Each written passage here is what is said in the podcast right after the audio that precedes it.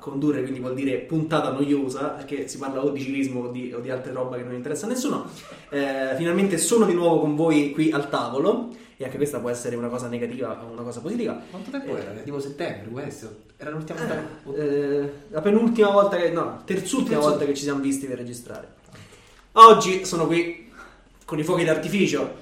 Anno nuovo, prima puntata del nuovo anno, per parlare della nazionale più forte dello sport italiano. Chiederete voi, è, la- è quella di scherma? Non più. È la nazionale di calcio maggiore che ha vinto gli europei? Purtroppo non più, perché adesso stiamo facendo veramente cagare. Quello di basket. Quella di basket. Ci mettiamo una croce sopra. Scacchi. Non lo so. Comunque, a mio modesto parere, la nazionale italiana più forte nello sport è la nazionale di nuoto. So che c'è dello scetticismo qui intorno al tavolo, ma io sono pronto a portare dei dati, dei fatti. Eh, in particolare vabbè, vorrei insomma tracciare un po' quello che è stato il bilancio no, dell'anno sportivo del, del nuoto azzurro. Finalmente, anzi questa è la prima puntata in cui posso parlare a ruota libera di quello che è stato per tanti anni il- lo sport che ho praticato con risultati discreti. E, contento della, della floridità eh, del, del nostro movimento, che in questo momento è veramente trascinante, oserei dire, per, per quanto riguarda soprattutto eh, lo sport olimpico italiano.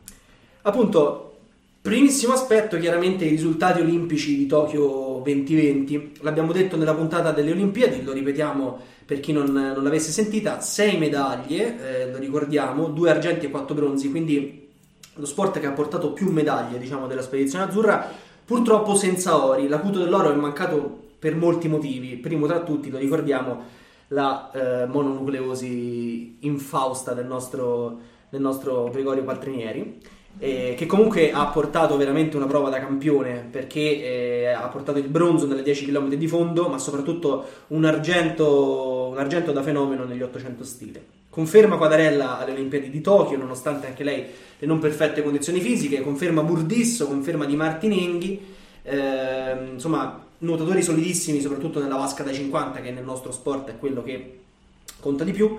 Eh, ma eh, soprattutto la sorpresa diciamo delle, delle staffette che sono state un po' una, un'apoteosi eh, con l'argento nella 4% stile libero eh, guidata dal nostro alfiere Miressi, eh, Thomas Ceccon, Zazzeri e Frigo eh, e il bronzo nella 4% mista che comunque come sappiamo, come ho già detto forse nella puntata delle Olimpiadi le staffette certificano quella che è una qualità natatoria globale del movimento, quindi ritrovarci così in alto nelle staffette a livello olimpico, quindi il massimo livello da un punto di vista natatorio, è stato veramente clamoroso. Tra l'altro, appunto, secondi nella staffetta della velocità assoluta, quella che tutti sperano di vincere, la 4% stile libero, è stato abbastanza un risultato abbastanza clamoroso. Abbiamo una staffetta di assoluto livello e eh, ha portato dei- i suoi frutti insomma, sul palcoscenico più importante. Però, eh, insomma, chiudendo diciamo un po' quello che è il capitolo delle Olimpiadi di, To- di Tokyo, ehm, insomma, anche alla fine dell'anno ci ha, ris- ci ha riservato molte sorprese. Perché si sono avvicendati gli europei in vasca corta a Kazan dal 2 al 7 novembre e subito dopo, proprio per chiudere l'anno in bellezza, ci sono stati i mondiali in vasca corta di Abu Dhabi dal 16 al 21 dicembre. La parte invernale, per chi non conoscesse insomma un po' la, sta- la stagione natatoria, è appunto sempre dedicata alla vasca corta.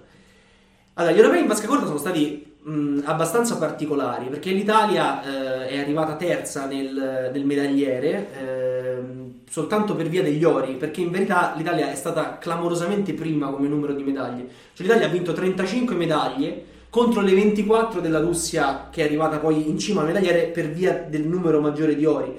Mm, secondo sono stati i Paesi Bassi, sono stati abbastanza clamorosi, ma eh, segnalo diciamo qualche, mm, qualche prestazione. L'Italia ha quindi ottenuto 8 titoli continentali, 18 argenti e 10 bronzi. Le prestazioni da segnalare in assoluto sono stati innanzitutto il clamoroso record del mondo 1, 30 e 14 della staffetta 4x50 mista che purtroppo non siamo riusciti a replicare a questo livello ai mondiali. Comunque il record del mondo portato a casa dall'Italia. Eh, in particolare Lamberti, vera rivelazione di questo inverno azzurro, eh, Michele Lamberti, Ehm, Martinenghi, Orsi e Zazzeri per la frazione a stile libero. Il colpo della vecchia volpe, Marco Orsi, che ha, mh, ha fatto suo l'oro nei 100 misti eh, con il tempo di 50 e 95. La consacrazione di Alberto Razzetti, che ormai possiamo considerare a tutti gli effetti uno dei, degli alfieri del nuoto azzurro, classe 99, oro nei 200 farfalla, argento nei 400 misti, bronzo nei 200 misti. Quindi atleta solidissimo, soprattutto appunto sul, sul mezzofondo dei misti e del delfino. Ehm, e poi chiaramente appunto l'exploit del nostro Michele Lamberti che non ha fatto sua soltanto la staffetta 4x50 con record del mondo, come ho ricordato poc'anzi, ma eh, argento nei 50 d'orso, argento nei 100 farfalla, quindi notate anche la polivalenza di questo atleta, argento nella 4%, argento nella 4% misti, mista, quindi quella che fanno due, due uomini e due donne, e bronzo nei 200 d'orso. Quindi diciamo, mh, mm, questo è uno dei primi punti sui quali mi vorrei soffermare. L'inverno, diciamo, natatorio, quindi nel, nel post olimpico, ci ha riservato molte sorprese. Una di queste è appunto stata Michele Lamberti, figlio d'arte. Il padre Giorgio è una leggenda del nuoto, è stato il primo atleta della storia nel 91 a vincere una medaglia d'oro ai mondiali, fatto suoi 200 stile libero eh, ai campionati del mondo di Perth nel 91. E, ed è un ragazzo molto promettente, classe 2000 Lamberti, eh, è salito alla ribalta quest'anno perché nel 2019 aveva avuto la mononucleosi che l'ha fermato tutto l'anno. Nel 2020, in sede di qualificazione olimpica, si era beccato il Covid e, e quindi nel 2021 ha cominciato a crescere a dismisura ed è diventato veramente una punta di diamante della, della nostra spedizione, in particolare europea. Purtroppo Lamberti non è riuscito a ripetersi eh, così bene, diciamo, anche al, al mondiale di Abu Dhabi, che è stata veramente una spedizione clamorosa. È stata veramente una, una spedizione clamorosa. E I mondiali di Abu Dhabi dal 16 al 21 dicembre hanno riservato delle sorprese incredibili. Cioè il motivo per cui io dico che la nazionale italiana dello sport più forte in questo momento è l'Italia è perché l'Italia è arrivata terza nel medagliere dei campionati del mondo di Abu Dhabi. Dietro agli Stati Uniti e alla sorpresa, diciamo, tra virgolette, Canada, l'Italia è arrivata terza, davanti alla Russia, quindi prima tra le nazioni europee 16 medaglie ridate, 5 ori, 5 argenti e 6 bronzi. Ci sono insomma una serie di, di, di, aspetti spot, diciamo, sotto questo punto di vista. Allora, il primo che mi viene in mente da, da segnalare è sicuramente l'oro di Alessandro Miressi nei 100 stile libero. Insomma, è la gara regina, 100 stile libero maschili in particolare, sono la gara regina, quella che tutti vogliono vedere, quella che tutti vogliono vincere 45-57, senza che ve lo sto a dire, è naturalmente record italiano e, e ha fatto su un oro abbastanza clamoroso. Così come il nostro Razzetti, altro campione del mondo, oro nei 200 farfalla con record italiano, bronzo nei 200 misti. E, ehm, tra l'altro, appunto, solidissimo Martinenghi che si conferma appunto atleta di caratura mondiale con eh, argento sia nei 50 che nei 100 rana. E, ehm, e poi appunto l'inaspettata scoperta della dimensione europea e mh, internazionale di Matteo Rivolta, classe 91, che è stata veramente la sorpresa dei mondiali di Abu Dhabi, e dopo anni diciamo di eh, grande espressione de- del suo livello, però soltanto all'interno dei confini italiani, è diventato un atleta improvvisamente di, di caratura internazionale, ha vinto vinto l'oro nei 100 farfalla, quindi campione del mondo rivolta, e bronzo nei 50, entrambi con, con record italiano. Ancora una volta vorrei sottolineare anche la prestazione nelle staffette, con l'Italia ha veramente dominato, oro nella 4% mista, bronzo nella 4x50 mista, argento nella 4% stile libero a soli 16 centesimi dalla Russia campione, quindi ci confermiamo nella staffetta 4% stile libero i secondi al mondo ad un soffio diciamo dalla Russia campione. Quindi questo è stato un po' il, il recap molto breve, mi rendo conto anche forse un po', un po didascalico, un po' noioso, eh, ma secondo me è necessario a quella che è la riflessione che, che vorrei fare insieme al tavolo. Eh, due riflessioni in realtà. La prima è ehm, un plauso, diciamo, mh, mm, vorrei fare un plauso a come ha lavorato la, la federazione natatoria nel corso di questi anni. Ci eravamo abituati, mh, soprattutto nel post mondiale di Kazan del 2015, ad una nazionale che aveva diciamo tre punte di diamante assolute che erano mh, Federica Pellegrini, Gregorio Paltrinieri e Gabriele Detti. Quindi un mezzofondo maschile fortissimo, i 200 stile libero della Pellegrini, che poi appunto reggevano tutto quello che era un, eh, un movimento che si, che- che si percepiva chiaramente in ascesa, ma senza vedere diciamo dei- degli atleti che poi andassero effettivamente a giocarsi concretamente delle finali per poter arrivare a medaglia. Quindi secondo me, ehm, diciamo, il CT Butini, ma tutta la federazione a partire dal presidente Barelli, hanno lavorato alla grandissima. E hanno lavorato alla grandissima, secondo me, cambiando proprio eh, concettualmente il modo che, mh, cioè la percezione anche nei giovani atleti del nuoto azzurro. E questo ovviamente, scusate, grazie eh, alle prestazioni trascinanti dei nostri atleti, eh, Paltrinieri, la Pellegrini, abbiamo detto Detti, che chiaramente hanno contribuito a eh, generare risonanza nel, nel movimento e quindi a spingere mh, interesse nei giovani, nei giovani atleti per quanto riguarda il, eh, il nuoto. Eh, ma quello che, mh, insomma, mh, la riflessione che vorrei fare è legata appunto alla eh, or- oramai grossa diversificazione che abbiamo in tutte le varie discipline. Cioè siamo estremamente solidi, questo immagino no, vi, sia, vi sia sembrato anche da quella che è stata un po' l'elenco dei risultati, in tante specialità, soprattutto nel veloce. Quindi siamo, in- siamo stati molto fluidi, c'è stato un cambiamento sulla base di quelle che sono anche le caratteristiche eh, dei nostri atleti. Volevo sapere innanzitutto quale fosse il vostro, diciamo, parere sulla- da, da- da esterni, da insomma, ragazzi che non seguono propriamente eh, il nuoto mh, assiduamente, e quale fosse la vostra percezione ecco, su questo, sotto questo punto di vista. Beh, la percezione è che in ogni finale olimpica o quasi c'è stato un italiano e questo fino a quattro anni fa non succedeva. Quindi togliendo le medaglie che sono delle eccellenze e quindi vanno considerate con le dovute cautele, il fatto che all'interno di ogni finale olimpica, quindi nel top del top, nella creme della creme del nuoto mondiale, ci sia un italiano un'italiana o una staffetta italiana, significa qualcosa.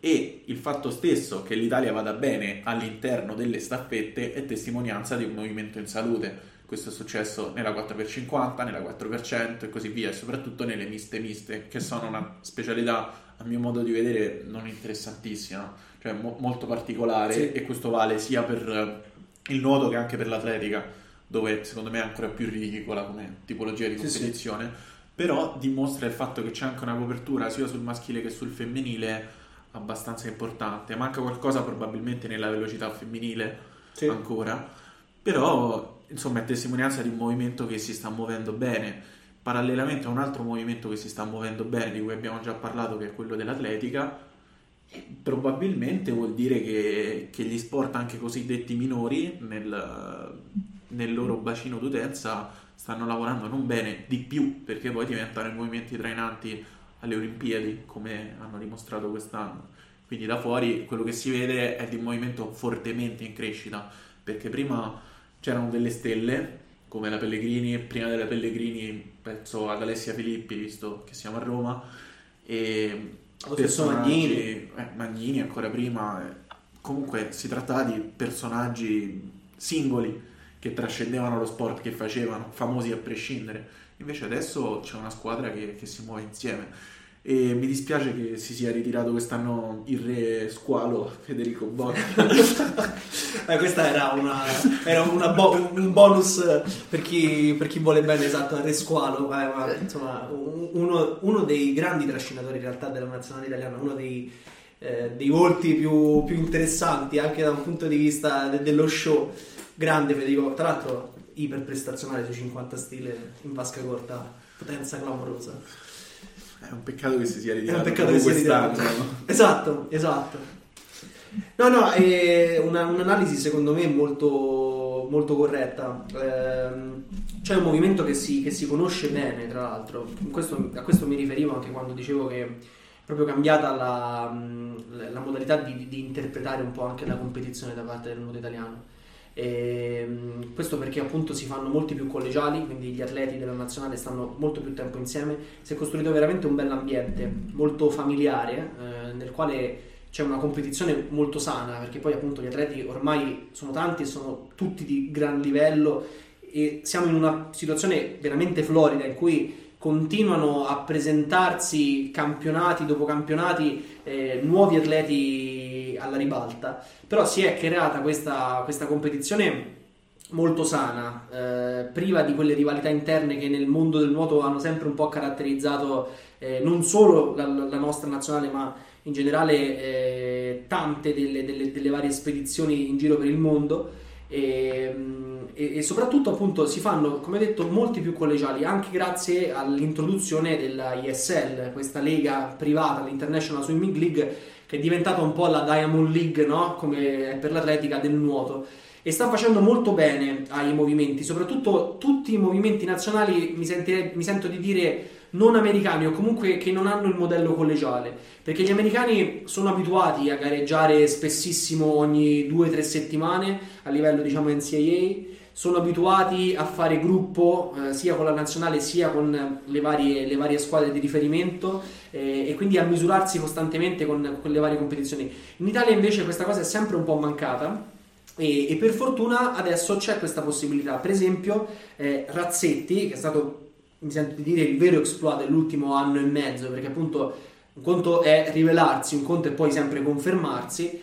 È stato, secondo me, l'atleta che più di tutti ha beneficiato di questo tipo di situazione. Si è un po', eh, si è un po scrollato di dosso eh, quella, quella, nomea di Eterno Secondo, eh, stava spesso dietro a Ceccon, stava spesso dietro eh, a Burdisso eh, e adesso si è rivelato veramente come, come un atleta solidissimo, un'etica del lavoro pazzesca. Eh, è chiaro che poi tutto questo lavoro andrà portato in vasca da 50 dove chiaramente la, le situazioni sono diverse, cambiano anche quelli che sono gli atleti che si esprimono meglio, diciamo, in vasca lunga, penso allo stesso Burdisso, ehm, che è sicuramente un atleta molto più solido eh, in lunga. Detto ciò, eh, trovarci solidi in entrambe le situazioni è un aspetto francamente interessante.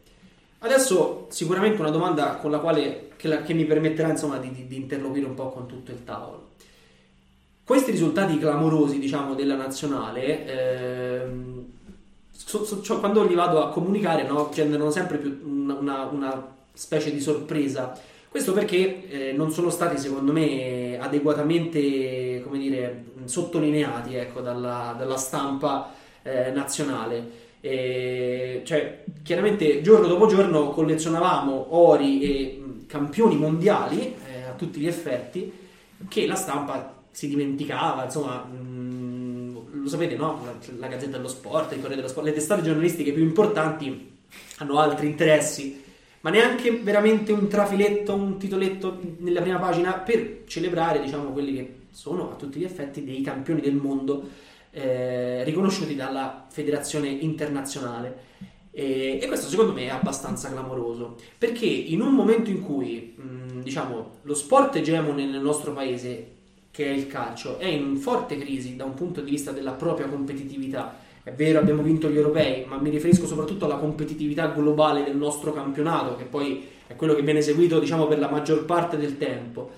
Nel momento in cui appunto eh, stiamo comunque costruendo dopo le ultime Olimpiadi, eh, quindi stiamo cercando delle nuove conferme, dei nuovi eh, capisaldi su cui costruire il futuro dello sport italiano, mi sembra quantomeno diciamo, avventato non dedicare eh, lo spazio che questi atleti, comunque che queste vere e proprie imprese sportive meriterebbero, perché l'Italia, che è una nazione di 60 milioni di abitanti, è terza nel medagliere davanti a nazioni quali la Russia, quali la Cina, che è vero avevano degli organici ridotti, perché sicuramente anche la competizione in vasca corta è meno prestigiosa della competizione in vasca lunga, comunque questo è sempre un aspetto sicuramente, sicuramente clamoroso.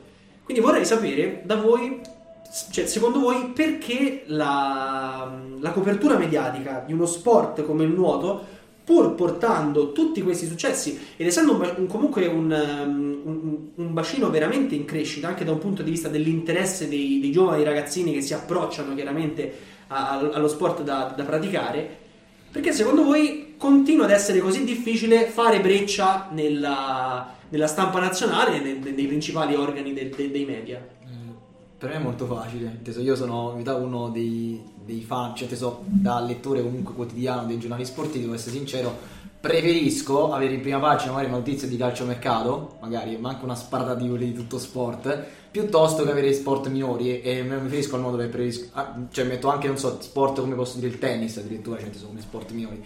Io ho visto un po' i dati, leggevo un po' alcuni dati sia del CONI che di alcuni prima della pandemia e vedevo appunto che adesso a livello di tes- tra tesserati, diciamo, eh, a livello di, sì, di, praticanti il nuoto se non sbaglio è il secondo sport, diciamo come negli sport acquatici dopo il calcio. Invece nei tesserati, quindi quelli che appunto partecipano a competizioni, non stanno neanche nella top 5 in generale, poi se guardi i tifosi, la metà della popolazione italiana, penso, ma anche forse un po' di più, segue il calcio e pensiamo anche un popolo che probabilmente mettiamo come priorità nella nostra vita il calcio rispetto a qualche, ad altre cose quotidiane, tipo la politica, ok? Il cibo. È cibo.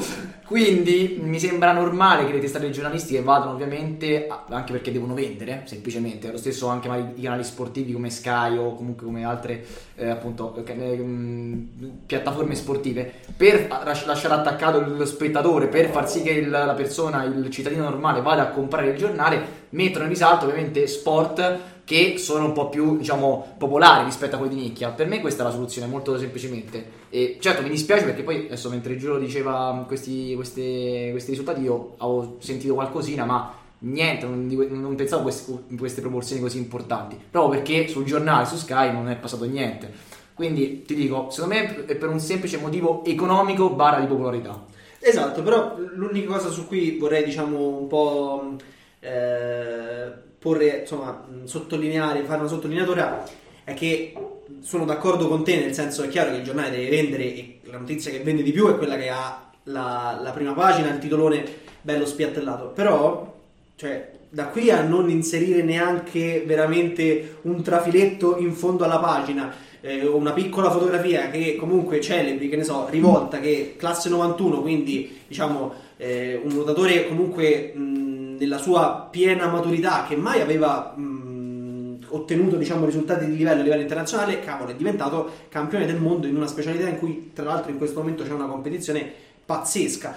Eh, cioè, mh, sono d'accordo con quello che dici ed è la, la, la, la spiegazione che un po' eh, ci salta subito no, alla, alla, mente, però secondo me cioè, mh, sottovalutare a tal punto da non dedicare alcuno spazio è, è, è, una mossa abbastanza avventata. No, sono d'accordo, più che altro non mi stupisco perché capita magari a volte che anche quando ci sono appunto magari un tennista, adesso mi ricordo a Wimbledon, mi ricordo che sul, sul giornale, col fatto che poi c'era la prepartita per la, per la nazionale, si diede pochissimo spazio, comunque uno spazio che appunto un, un, evento così importante come quello di Berrettini si davano sì le prime due o tre pagine e poi si continuava a parlare di calcio, quindi non mi stupisce che addirittura uno sport ancora mai più di nicchia non gli venga addirittura neanche dato neanche una cosa che è sbagliata, eh, partiamo da questo presupposto, ecco, metto subito le mani avanti, però non mi, stupi- ecco, non mi stupisco più perché sono abituato diciamo da questa, questo fatto. Giorgio voleva dire qualcosa? No, c'è da dire che mentre i giornali restano un po' chiusi con degli sport, mentre altri lasciano quei piccoli articolini e fondo pagine.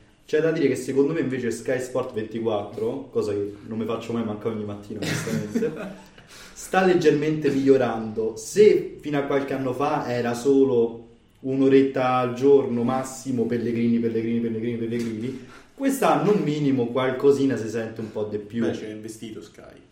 Poco, Sky eh. è investito sull'internet. Quindi diciamo che Sky e ha tutto l'interesse a rilanciare il nuoto anche perché ha perso il cosiddetto sport principale. Non ce ne vogliono. Ascolta- numerosi ascoltatori abbonati a Sky. Sky. no. diciamo una mossa anche un po' paracula perché si vince tanto, quindi giustamente ne parli tanto.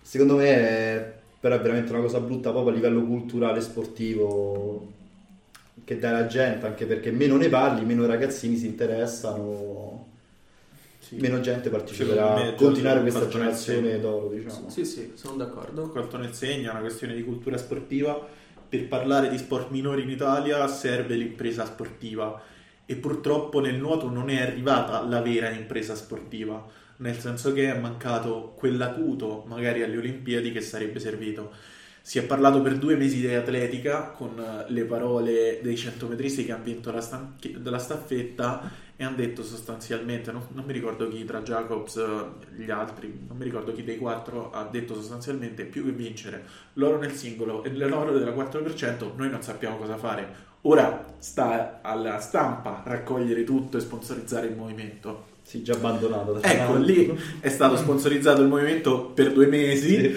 e poi ci si è zittiti del tutto. Nel nuoto non si è arrivati neanche a sponsorizzare il movimento semplicemente perché non è arrivato l'acuto, il grande risultato nella competizione che contava. Con tutto rispetto per i mondiali in vasca corta, ma sono anche all'interno della stagione natatoria un evento minore, quindi figuriamoci all'interno della stagione sportiva. E quello che c'è da dire è che secondo me è assurdo che, che sia così però è un'opinione prettamente personale, cioè per come la vedo lo sport è importante a 360 gradi per un paese perché riesce a sviluppare nei giovani un interesse per qualcosa di sano e per un determinato tipo di educazione che poi porta i giovani a scegliere, anche a crescere banalmente e dare possibilità ai giovani di poter scegliere al meglio il proprio sport passa anche da queste cose, passa anche dal parlarne è ovvio che se io non parlo mai di nuoto, non parlo mai di atletica leggera, non ci sarà mai il ragazzino di 10 anni che legge sulla Gazzetta dello Sport 10 anni fa oppure adesso sul titolo del, del quotidiano online qualcosa di, di, interessante che lo porta magari a interessarsi a quel determinato sport. Però il problema, come dice Giorgio, è, è culturale, ci facciamo i conti da, da una vita e diciamo fortunatamente sempre... non siamo l'unico paese che ci deve fare i conti. Eh, infatti, infatti sarebbe, sarebbe, interessante vedere anche nelle altre nazioni se effettivamente questo ci sta, cioè penso un'Inghilterra o una Spagna. Beh, si è visto un po' nel medagliere, ci sono molti paesi. Ah, l'Inghilterra è molto avanti, diciamo che da... Cioè, ovviamente l'Inghilterra perché è un paese che, ecco, che comunque... Do, do, dopo le Olimpiadi del 2012, dopo Londra del 2012 loro sono stati veramente il, mod- recente, cioè il modello recente più sostenibile che abbiamo visto, nel senso che hanno vissuto una crescita pazzesca, tanto che il medagliere di Rio 2016 erano addirittura secondi dopo gli Stati Uniti, cioè davanti alla Cina, che è stata un'impresa clamorosa, però mh, hanno costruito un sacco di infrastrutture, hanno puntato un sacco su, su anche il nuoto britannico in assoluta ascesa eh, per, fare, per, fare, un esempio. Però, per esempio, siamo molto avanti rispetto, per esempio, ai paesi del Sud America in cui c'è un solo sport, sì, sì. si pratica un solo sport e questo si vede, per esempio, anche alle Olimpiadi dove i medaglieri esatto, sono, esatto. sono impietosi, cioè per nazioni gigantesche come il Brasile o l'Argentina. Si praticano solo gli sport di squadra. Esatto. E neanche in maniera. Beh, neanche tutti gli sport di squadra. Football. No, c'è il football, però c'è anche una grande tradizione cestistica e una discreta. Sì, È una discreta tradizione pallavolistica esatto. ma non solo in Brasile, anche in Argentina. Questa cosa mi diverte, non lo so. Sì, sì poi sport in nicchia un po' inventati da loro, anche tipo che sul prato. Che... ah, di necessità virtù. Sì. Comunque sport di esatto. squadra. Sì, sì, esatto. Vorrei sentire una, un'opinione, un parere se ce l'ha da, dal Portogallo. In diretta, Matteo è tornato in Portogallo, io invece sono tornato al tavolo. Da, da Matteo, appunto, se, se ovviamente eh, vuole dire qualche cosa sì, io vi volevo dire solamente che, che seguo molto più volentieri Sky Sports UK che Sky Sports Italia, quindi eh, insomma sono, sono, il primo detrattore del giornalismo sportivo italiano. E, um, de, non, dico, non, dico, altro per, per evitare insomma, di scadere in insulti, però cioè, che, che, che, che il giornalismo sportivo italiano in questo mm, periodo storico sia, sia ai minimi termini è, è risaputo. Penso che, che, chiunque abbia mai aperto Instagram su una pagina, ma non dico neanche il sito, il sito internet di un quotidiano eh, sportivo, eh, chiunque abbia aperto un, un, social su una pagina di, eh, del Corriere dello Sport, della Gazzetta dello Sport, ancora peggio, eh, si, insomma, si sia accorto della, della scarsa qualità, dei, della poca qualità dei, dei, contenuti che principalmente vertono sulla separazione tra i Cardi e Pantanara e, e, roba del genere. Con tutto il rispetto per i giornalisti, eh, preferirei parlassero di nuoto che di, che, che di, che di Cardi e Pantanara. Bene, e noi ci accodiamo. Ci, ci, ci, ci accodiamo. Quindi, poi diciamo di... che è pure un circolo vizioso perché meno ne parli, meno tifo crei. Meno tifo crei, ovviamente meno vendi, quindi meno ne parli ancora. Esatto. L'unica soluzione sarebbe parlarne e magari invogliare la gente, appunto. Servirebbe, esatto, una, una, una grande firma magari del giornalismo solitamente che insomma si occupa di calcio che co- cominciasse un po' a rompere questa, questa barriera. Vabbè, comunque, eh, ci piace pensare che il nuoto, come tanti altri movimenti definiti appunto minori, eh, siano in ascesa, eh, l'interesse aumenta anche grazie, questa è una delle cose positive secondo me, ai social network che permettono ai protagonisti stessi, agli atleti stessi di farsi un po' di pubblicità, di far entrare le persone nei loro successi, comunque nella, eh, nella loro dimensione sportiva eh, quindi questo è uno, mi sento di dire, delle, degli aspetti positivi di social perché appunto ci dà questa, questa campana ecco, eh, ulteriore e ci auguriamo che appunto il nuoto continui la sua crescita oramai incredibile verso, verso risultati ancora più, più sorprendenti imprese, e nuove imprese sportive eh, di, di, altissimo livello, così come appunto tutto lo sport italiano, a partire dagli sport minori fino ad arrivare anche agli sport maggiori. Vi saluto, alla prossima puntata del Vecchio Pallino.